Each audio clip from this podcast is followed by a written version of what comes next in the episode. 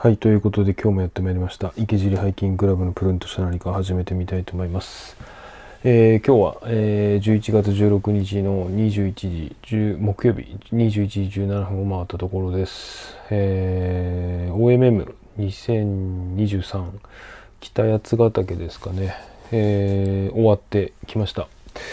えー、ボーントゥーノーの、えー内田すずめさんとですね、えー今年もご一緒させていただきまして、えーいやきつかった。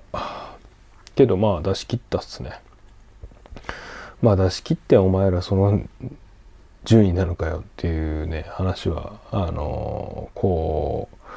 う受けるよって感じなんですけどまあ僕らのこの足の感じだとこれが限界っていうか僕もやっとこう両足が前回はですねもうほんと片足引きずってたんですけど、えー今回はあのーまあなんとかできるんですけどやっぱり後半になると結構疲れてくるかなっていう感じでした。えーなんか振り返りのね収録はあのーすずめさんとしようぜっていう風に話をしてるので、えーまた別で配信できればなという風に思ってるんですけれどもまああのートータル全体感でいくと、まあ、ほぼミスしなかったから、まあ、最初スタート1日目スタートして一発目ちょっとしくったんですけど、えーそれ以外はほぼロスなしっていう感じだったんでまあビタビタに取ることができたかなというふうに思ってます。まあそれでもねやっぱりうんまあロゲイニング取るだけの能力っていうよりもまああと機動力とかもまあ必要になってくるんでその辺がねやっぱり今後の課題というかになってくるのかななんていうふうには、えー思ったっていうのが、えー反省点というか感想でした。大きい感想でした。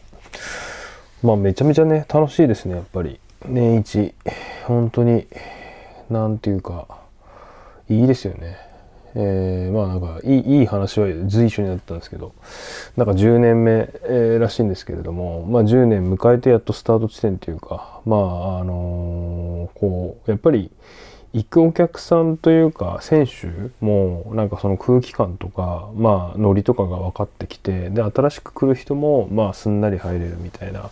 感じのうーんイベントっていうのはまあこういう競技性のあるものないもの音楽イベントとかも含めて関わらずやっぱりこう継続して見えてくるところというか、あのこう空気感が作られるものっていうのは絶対あるだろうなというふうに思って、まあ、こ今回はそれをかなり強く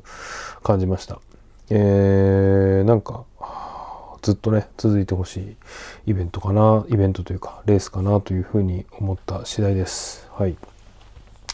ということで OMM のですね振り返りはあのー次回、えーになるのかな、えー以降、えーやっていきたいなというふうに思ってるんですけれども今回はですね、えーいきなりなんですが低温調理器について話をしようかなというふうに思ってます。えー前々回ぐらいの、えー配信でですねまあダイエットずっとしてますとダイエット体操してますみたいな話を軽くしたかなという記憶があるんですけれどもあのーまあそれに合わせてですねダイエット体操だけではなくてやっぱ食事の方も変えていかなければならんということでですねあのー鶏胸肉をこう結構大量に摂取してるっていう感じなんですがあのーまあ糖質制限的な、あのダイエットっていうよりかはまあうん普段ほっといても結構炭水化物作っちゃう人間なんで、まあ、自分一人でご飯食べる時とかは、まあ、カットしようみたいなでなんかこうお呼ばれしたりとか、まあ、奥さんとご飯食べに行ったりとか、まあ、そういう時はまあ普通に食べようみたいな感じぐらいで割り切ってるんですけれどもまああのだいぶうんいい感じには少しずつ落ちていて、まあ、9月ぐらいから始めて、えー今で4キロぐらいは落ちたのかな。うん、であれですね。やっぱりそういう食事にしていくっていうところでまあなんかずっと低温調理器欲しいなと思ってたんですけどまあなかなかこうあのー手が出なくてですね。手が出ないっていうのはま金額っていうよりかはなんかいろいろありすぎて手が出ないっていう方向方向でなんかあのーなんだろうな。アマゾンでかなり売ってるんですよ。中国製というか中華製のやつがあのテントでいうテントとかでいくとバンドックみたいなタンジャンみたいなね。タンジャンはもう今適当に言いましたけど、うん、シェルシェルなんじゃらんみたいな感じのよくわかんないあの名前のですねメーカーがね 無数にあってですねどれがいいのかわからんみたいな。感じでですね。でまああのかといえば日本のですねあの結構そのパイオニア的な、うん、とか有名なかっこいいやつシュッとしたやつボニークだったかな。ボニークとか買おうとするとまあ割とする、うん、3万とか、うん、2万前半だったかなどっちかだったかなと思うんですけどまあ高えなみたいな。感じでまあいろいろ見てて、えー、なんかアイリス大山で出しててまあアイリス大山確か宮城県だよなとか思いながら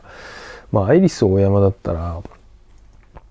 思いっきり外れることはねえでしょっていう感じで、えー、まあスペックもいろいろ比較したりとか評価サイトを見たりしてもそんな問題なさそうだったんで、えー、購入しました。でちょうどですねあのー、僕アナのマイルが貯まるカードを使っていてなんかマイルが溜まっててでなんかまあ行機乗ってもいいんですけど結構 LCC 多いんで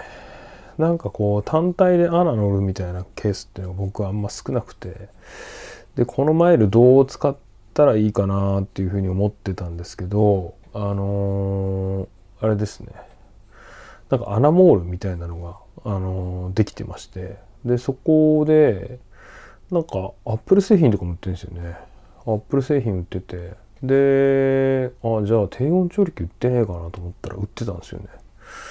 まあ楽天モールみたいな楽天みたいな感じでまああの他のおみいろんなお店があってでそのお店が低温調理器扱ってたっていう感じなんですけれども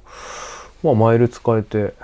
1万2000円ぐらいだったのかなアイリスオーヤマの低温調理器がまあ1万マイルぐらいあったんでまあ2000円ぐらいで買えたのかな。確かそんぐらいだった気がする。で使ってみた感じなんですけどもう全然アイリスオーヤマの低温調理器でいいなっていう感じでした。うん。でもあれですね。やっぱり低温調理器ってこうお湯を循環させてそのお湯の熱さをずっとこう直で感じてなければいけないっていうのがまあ、どどういう仕組みかっていうとなんかでかい、えー、バケツなりなんなりに、えー、と水張ってでそこにその棒を突っ込むんですよね電源のついた。でそれの電源がついた棒の中をお湯が循環して吸い取って吐き出すみたいな感じで。あのー、バケツの中の、えー、水っていうかお湯が循環ぐるぐる回って水流みたいなのができるんですね。でその中に、えーと、ジップロックとか、まあ、あとあのー、真空パック機で真空パックにしたタレとかとですね例えばお肉とそういう調味料とかを一緒にしてで漬け込んで真空パックにしたものを入れるとその表面がお湯の熱さで触れてそれがじわじわじわじわ熱が伝わっていて料理ができるみたいな感じで。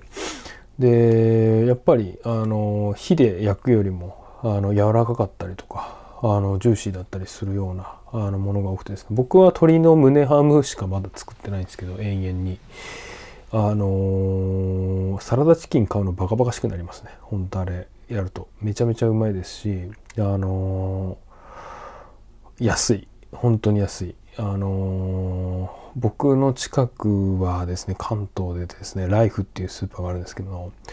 ライフで国産鶏2キロ、えー、980円、えー、これ解凍だから胸肉が1234566パ6 6胸ぐらい入ってるんですよ。6胸ぐらい入ってて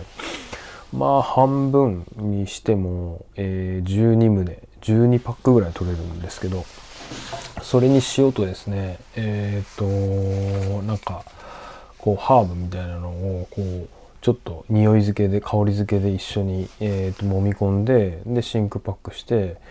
やるとまああのー、すげえいい感じでそれだけでいい感じに食べられます。あの、そうなんですよねでまあ費用対がどうかじゃあどんぐらい作れるかっていう感じなんですけどまあ3 4 0分あればその2キロはさばけるんでまあいいんじゃない？料理として考えればっていう感じですね。でその10パック12パックがまあしばらく、まあ、1週間以上それ持つのでおかずとして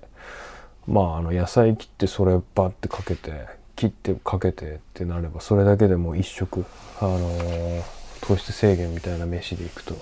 完結しちゃうんでまああのー、割と続けやすいそういう糖質制限のご飯っていうのがあのー、続けやすいかなというふうに思ってで油も使わないまあ油 使うようなそのレシピもあるんですけれどもあの油を使わなくても例えば塩とそういうハーブみたいなローズマリーだったかな僕の場合は、うん、ローズマリーボンって1本入れる1本っていうか半かけ入れるぐらいでもう全然成立するのでまああのヘルシーですよね、うん、なんであの非常に大量に一気に作れてあのー、あと扱いも楽ですね。真空パック入ってると。ガンガン使える。で、ダメだったら冷凍すりゃいいんで、ダメっていうか、その食べきれなかったら、大体なんか、えー、鶏胸の場合2、3日ぐらいが賞味期限らしいっていうことなんですけれども、まあ僕は、まあ割と全然食えるなっていう感じでしたけどね。あの期間、3日ぐらいは食えたかな。うん。って感じです。そんな感じで、えっ、ー、と、低温調理器買ったんですが、まあ、あの、鶏胸、鶏胸ハムとかだけじゃなくて、もういろんなレシピあります。ので、えっ、ー、と、まあ、結構いいんですよね。ほっとくだけっていう調理法なんで、あのお肉とか魚をタレに漬け込んで、まあ、他のね、野菜とかもできるんだと思うんですけれども、あのプリンも作れたって言ってたなうん、ゆで卵もそのバケツにコンでぶち込んでそれをピッと押せばいけるみたいな感じなんで、まあ割とこう他のこともできて時短になる料理なんじゃないでしょうか。はい。あ料理というか、料理ができる調理器具、えー、かと思いました。えー、結論としてはアイリスオーヤマで全然 OK です。えー、っていうことを伝えたくて今日は話をしました。はい。えーとですね。あと、ちょっと最近思ってるのが、こう、おすすめの音楽とか CD 紹介してもいいのかなというふうに思ってて、っていうのも、まあなんか、この前、えー、ダブテクノジャンキーズランニングクラブっていうシリーズで、えー、ウェアというか、を出させていただいたんですけれども、あのー、なんか、まあ、結構作業中というか仕事中とか、まああの結構音楽聴きながら、まああの外外音というか、まあ、出社とかしても、まあ、外の音が結構大く大きくてでなんか数字とかなんかロジックとか組み立てる業務が多くてなんかそういうのが入ってくると気散っちゃってなかなかこううまく進められないっていうのが僕の中にあってですね。あのイヤホンつけてあんまり良くないんですけど、うんなんかねその遮断してるみたいで気分良くないんですけどいろいろ音楽聴いて聴くようにあのなるべく聞いたことのないものとかも聞くように、えー、し始めていてで割とですねあのあこの辺いいなとかっていうのがあったんでえっ、ー、とまあなんか、えー、定期的にそういう今週聞いてよかったものとかを紹介できればなとえー、思います。今日は手短になんですが、えっ、ー、と、Apple Music 限定なのかもしれないですけど、えー、ケリー・リー・オーウェンズさんの、えっ、ー、とですね、アップルでの限定なのかな、えー、DJ ミックスが、あの、2022年に出てるんですけれども、えー、非常に良かったです。あの感想がバカバカかっていう感想なんですけどまあでも良かったです、えー、テクノハウスみたいなものの中間なんですけど、えーと、一個一個のトラックっていうのは結構あの振れ幅が大きくてですねあの結構実験的なあのトラックとかも含んでいて展開も結構うんなんつったらいいですかね。急に変わっていくみたいなあのカットインカットん？カットインして、えカットアウトするみたいな感じの、えものではないんですけど、まあミックスがうまいですね。多分なんかロータリーミキサー使ってんのかななんて思ったんですけど、あのー、なかなか結構こうアブストラクトというか実験的なトラックを使ってもかかわらず全体的にポップな感じがしていてあの、普通になんかどっかで流れててもストレスなく聴けるんじゃないかなっていう、ん、でもなんかやっぱりかっこよさがそのミックスの展開とかも含めてあのぶっ込んでいく感じとかがすごい良、えー、くて、えー、最近あのお気に入りの DJ ミックスになります。えーまあ、このアーティストさんね自体も、まあ、結構音楽性が高くてでまあどこのジャンルっていうふうにはなんかなかなかカテゴライズできないんですけど僕の中でまあテクの中心なのかななんていうふうに思っていて、えー、なかなかあの非常におすすめかと思います。あの仕事中とかに、えー、ぜひ聞いて、えー、集中力を高めてもらえればななんていうふうに思っております。はい、ということで、えー、池尻ハイキングクラブのプルントした何か、今日はここまでにしたいと思います。えー、OMM の疲れは抜けたでしょうか？あ風邪ひかないように、えー、気をつけていきましょう。それでは。